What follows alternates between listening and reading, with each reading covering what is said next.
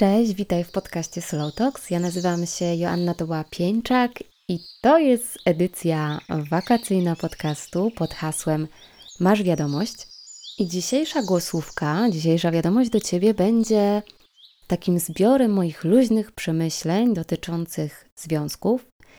I ja mam takie jedno główne przemyślenie, że każdy związek jest inny, bo każdy z nas jest inny, więc będąc z kimś, tworzymy zupełnie indywidualną, zupełnie różną mieszankę, też w zależności od tego, w jakim momencie życia się znajdujemy.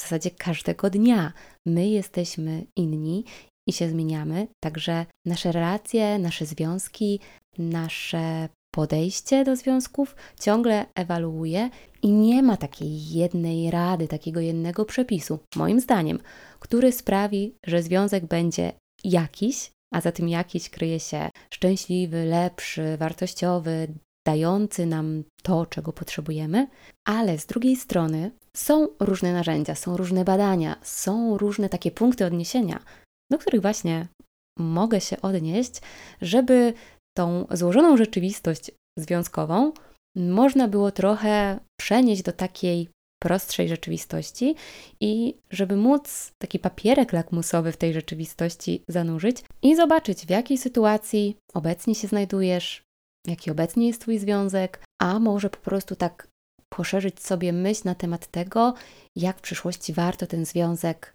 obserwować, ale tak zdrowo obserwować, nie że analizować go krok po kroku, tylko po prostu obserwować i wiedzieć, co w danym momencie, w danej fazie w tym związku się dzieje. No dobra, jak ja tak myślę sobie o związku, to od razu przychodzi mi taki model, nie wiem, czy mogę to nazwać modelem, ale no taki model faz związku, tego przez jakie fazy w zasadzie każdy z nas przechodzi, wchodząc w jakąś relację. I ten model opiera się na takich trzech filarach, że w każdej relacji, w jaką wchodzimy, pojawiają się takie trzy filary z różnym natężeniem na różnym etapie, i to jest intymność, to jest zaangażowanie i to jest namiętność. I pierwsza faza, w którą wchodzi związek, to jest taka faza zakochania. To jest ten początek, to są te motyle w brzuchu, to jest to poczucie, że nie możemy wytrzymać bez drugiej osoby, albo jak najszybciej chcemy ją zobaczyć, albo jest coś takiego, co po prostu nas tej drugiej osobie tak triggeruje, że bardzo dużo naszej uwagi poświęcamy właśnie tej osobie. Nieważne, czy jest obok nas, czy nie, wciąż siedzi nam w głowie. I w tej fazie związku pojawia się pierwszy z filarów, pojawia się namiętność. No i tej namiętności jest naprawdę sporo. Ale ogrom tej namiętności zaczyna wybijać w drugiej fazie, fazie takich romantycznych początków. I trochę uspokaja się ta faza zakochania i trochę wpadamy w taki bajkowy świat, w którym no, no nawet idealizujemy ten związek. Myślę, że go idealizujemy, że mamy takich trochę więcej stabilności, już jest może mniej trochę tego odgrywania ról, tego dystansu, no ale jest romantycznie, jest fantastycznie, jest po prostu jesteśmy na chmurce, jesteśmy w bajce i w końcu każda, każdy z nas trafił na tego wymarzonego partnera. Jest tak wspaniale. I ta namiętność wciąż jest na wysokim poziomie, ale pojawia się też zaangażowanie. Pojawia się ta chęć bycia razem, chęć budowania czegoś razem, chęć łączenia swoich pasji, łączenia swoich znajomych, że tak, wiecie, chcemy coś razem budować. No i kolejnym, kolejną fazą, którą nieuchronnie wchodzi związek. To jest taki związek kompletny, kiedy do tej namiętności, tego zaangażowania dochodzi też intymność. I ja tą intymność rozumiem nie w taki sposób cielesny, tylko jako taką intymność myśli, jako taką intymność uczuć pomiędzy dwojgiem ludzi, jako takie budowanie takiego swojego świata, o którym nikt więcej nie wie. I to jest dla mnie ta intymność. To, że po prostu, wiecie, za drzwiami, w cudzysłowie, naszego domu mamy coś tylko i wyłącznie naszego. To, to jakieś skróty myślowe, których używamy, ale tylko my je rozumiemy. To może być slang, którym się porozumiewamy, własny język. To mogą być takie rytuały i zwyczaje, które są tylko nasze i nikt więcej nie musi o tym wiedzieć. I ten związek kompletny właśnie bazuje już na umocnionych tych trzech filarach namiętności, intymności i zaangażowaniu. No i kolejnym etapem, bo no nie możemy być na takim haju ciągłym. W sensie, wiesz, możemy działać, możemy utrzymywać, możemy pobudzać to, żeby ta namiętność, intymność i zaangażowanie ciągle były obecne, ale no, pewnych procesów biologicznych w naszym organizmie nie oszukamy. Więc ten związek kompletny wchodzi w taką fazę związku przyjacielskiego. I ta faza jest super. Ta faza jest super, bo wydaje mi się, że wtedy będę mówić z mojego doświadczenia, bo czuję, że i konsultowałam to z Tomaszem, że my już od lat, myślę, jesteśmy w tej fazie związku przyjacielskiego. I to jest super faza, bo można się poczuć bezpiecznie. Prawdopodobnie w tej fazie ma się już sporo pięknych doświadczeń, ale też sporo trudnych doświadczeń, i przez te doświadczenia się przeszło. I te doświadczenia doprowadziły do tego, że jesteśmy dla siebie najlepszymi przyjaciółmi, że znamy te swoje piękne strony, którymi się zachwycamy, ale znamy też te swoje cienie. Mamy przepracowane sporo rzeczy, więc fajnie funkcjonujemy sobie w tej rzeczywistości, w której jesteśmy. I zazwyczaj w tym związku przyjacielskim, no właśnie przez te procesy biologiczne, które zachodzą w naszym organizmie, mniej już jest trochę tej namiętności, Więcej jest, wiecie, takich prozy życia, tych rachunków do zapłacenia, tych dzieci do odebrania z przedszkola, tych rzeczy, które po prostu trzeba zrobić i które no, zazwyczaj nie są taką jawną codziennością w tej fazie zakochania czy romantycznych początków, ale właśnie dążąc do tego, żeby gdzieś zachować jakąś równowagę pomiędzy tym byciem razem, pomiędzy pielęgnacją związku, a pielęgnacją codzienności, warto po prostu wkładać dużo, dużo wysiłku w to, żeby nie zapominać, że jesteśmy w związku i żeby nie zapominać po prostu o nas, o dbaniu o to, żeby być po prostu dla tej drugiej osoby, żeby też mówić o swoich potrzebach, o swoich pragnieniach i żeby pamiętać o sobie. I to jest bardzo ważne, co powiedziałam, i proszę zapamiętaj to, żeby pamiętać o sobie, bo ja za chwilę do tego nawiążę, ale jeszcze tak domykając tę fazę związku, taki związek przyjacielski może trwać i trwać. I wydaje mi się, że no po dziewięciu latach to stwierdzam, to jest taki moment, w którym warto być, z którego można czerpać, w którym można też odradzać te romantyczne początki, czy to zakochanie.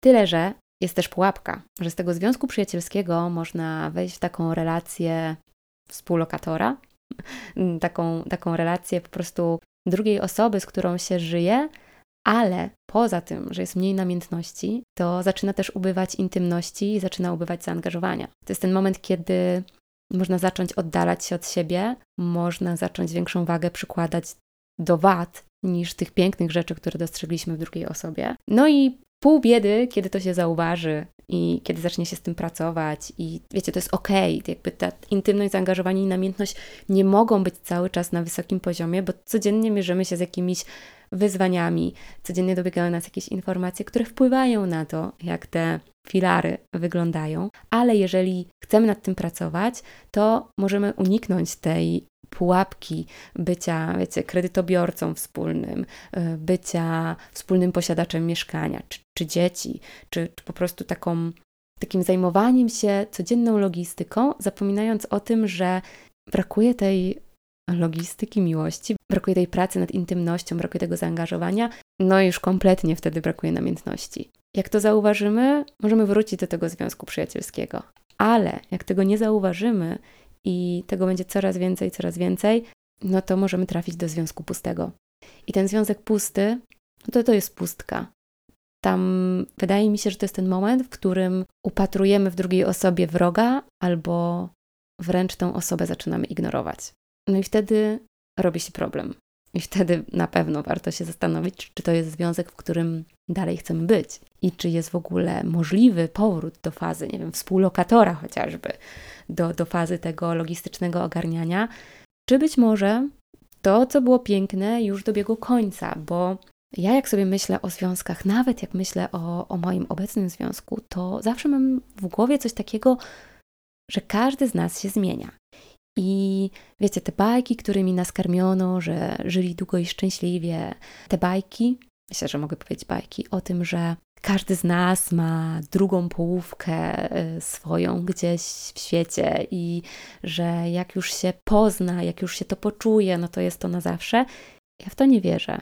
W sensie myślę, że możemy na naszej drodze spotkać wiele osób, które na danym etapie będą tą osobą, której potrzebujemy, ale z racji tego, że my się zmieniamy i zmienia się nasz partner, partnerka, to to, co było nam potrzebne, to, co było dla nas dobre rok, dwa, dziewięć lat temu, może już teraz być inne. Może już teraz się okazać, że każdy z nas znalazł się w zupełnie innym miejscu, albo przynajmniej jedno z nas. No i tutaj pojawia się wtedy taka trudna rozkmina, co z tym zrobić. Czy walczyć, czy zostawać? Czy zostawać tylko dlatego, że się ma zobowiązania? Czy włożyć sporo sił, żeby to odbudować, ale jest wiara w to, żeby to odbudować? Teraz, jak to nagrałam, to tak sobie myślę, że mówię już o takim trudnym momencie, do którego się dochodzi, ale mi naprawdę zdejmuje ciężar z głowy to, że ja się zmieniam, mój partner się zmienia i fajnie to po prostu obserwować. Fajnie robić sobie taki, wiecie, czek związku i serio tak mamy jakąś taką potrzebę, świat wrzuca w nas taką potrzebę mierzenia wielu rzeczy, robienia sobie celów, robienia sobie postanowień noworocznych. W pracy potrzebujemy robić cele kwartalne i je weryfikować.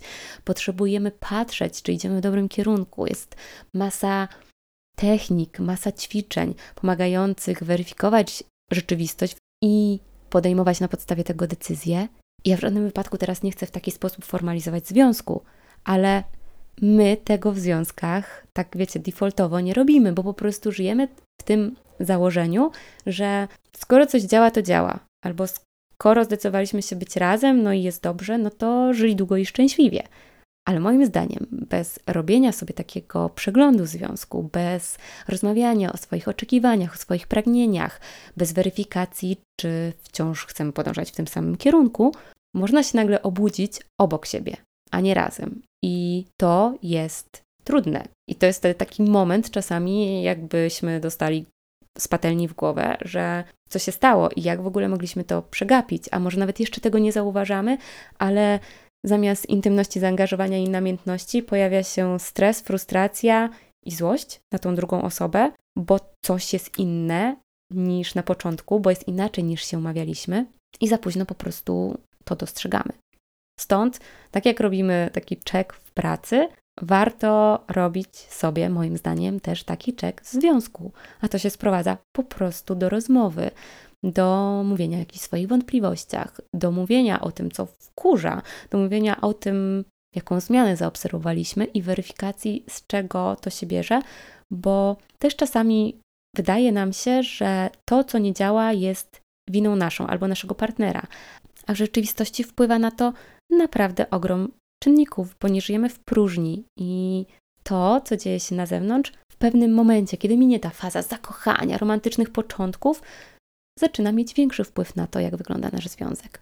I tu pojawia mi się taka kolejna myśl, która, która jest dla mnie ważna, i to taka myśl, że wraz z każdą kolejną fazą tego związku my też zaczynamy mieć trochę inne potrzeby, i ja Wam powiem, że ja bardzo lubię być z Tomkiem, a Tomek bardzo lubi być ze mną. I to, jak wygląda nasze życie od trzech lat, to, że możemy tak wiele momentów współdzielić, to, że pracujemy razem, to, że mieszkamy razem, to, że wiele rzeczy robimy razem, jest fantastyczne, a z drugiej strony złapałam się ostatnio takiej refleksji, że tak jak jeszcze ponad 3 lata temu bardzo zabiegaliśmy o to i dbaliśmy, żeby mieć taki czas po prostu dla siebie i żeby to nie był czas wypełniania obowiązków czy czas ze znajomymi, tylko taki czas, czas tylko i wyłącznie dla nas. I bardzo dbaliśmy o to, żeby tak było, bo nasze dni jednak sprowadzały się do tego, że budziliśmy się rano, rano spędzaliśmy poranek, ale tak dość szybko, może zjedliśmy razem śniadanie, potem każdy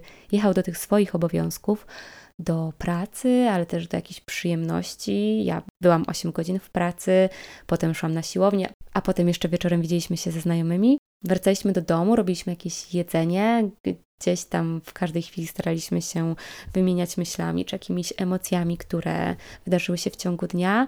Potrzebowaliśmy też czasu takiego tylko dla swoich myśli. Szliśmy razem spać i zaczynał się nowy dzień. A teraz to wygląda inaczej, bo, bo nigdzie nie musimy jechać nie musimy spędzać tego czasu, gdzie nawet się nie widzimy, bo możemy być obok siebie, a siedzieć trzy godziny skupieni na swoich rzeczach, ale widzę, że zaczęliśmy dbać o inne aspekty. Zaczęliśmy dbać o to, żeby mieć czas każdy dla siebie samej, samego. I tu chcę, żeby to bardzo dobrze wybrzmiało.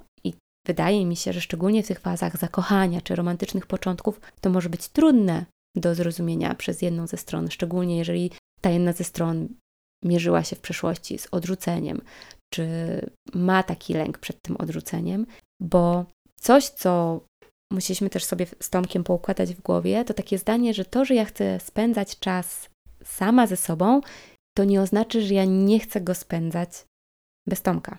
I to jest bardzo ważne dla mnie, dla niego od jakiegoś już czasu, żeby spędzać czas samemu, by tworzyć przestrzeń tylko dla siebie i po takim czasie osobno fantastycznym momentem jest po prostu powrót do siebie. I wiecie, to nie chodzi o to, że na tydzień, dwa czy na miesiąc się rozstajemy.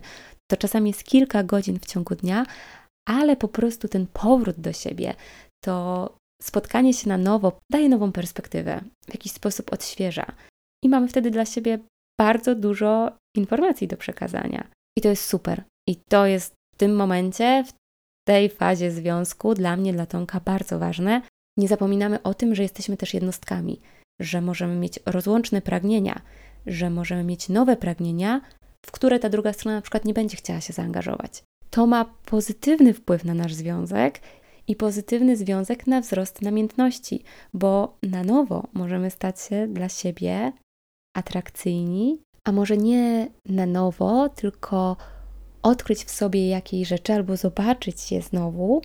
O związkach przecież można mówić i mówić, i każdy może mieć swoją własną filozofię i takie swoje własne podejście do tego, jak ten związek prowadzić, jak się w nim odnajdywać, jak o niego dbać. Ale to, co myślę, że chciałabym, żeby wybrzmiało na koniec, to, że my się zmieniamy, że wszystko dookoła nas się zmienia, ale właśnie dzięki takiej uważności możemy obserwować ten proces i dzięki temu nie obudzić się w pewnym momencie z efektem, który nam nie pasuje, tylko na bieżąco udoskonalać, zmieniać, poddawać weryfikacji to, co w naszym związku się dzieje, wypracowywać sobie jakieś nowe reguły, zasady, wypracowywać sobie jakieś nowe spojrzenie na nasze pragnienia, na nasze marzenia i dzięki temu świadomie pracować nad tymi trzema filarami, które mogą mieć różne natężenie w różnym momencie, i to jest intymność, zaangażowanie i namiętność. I to chyba tyle,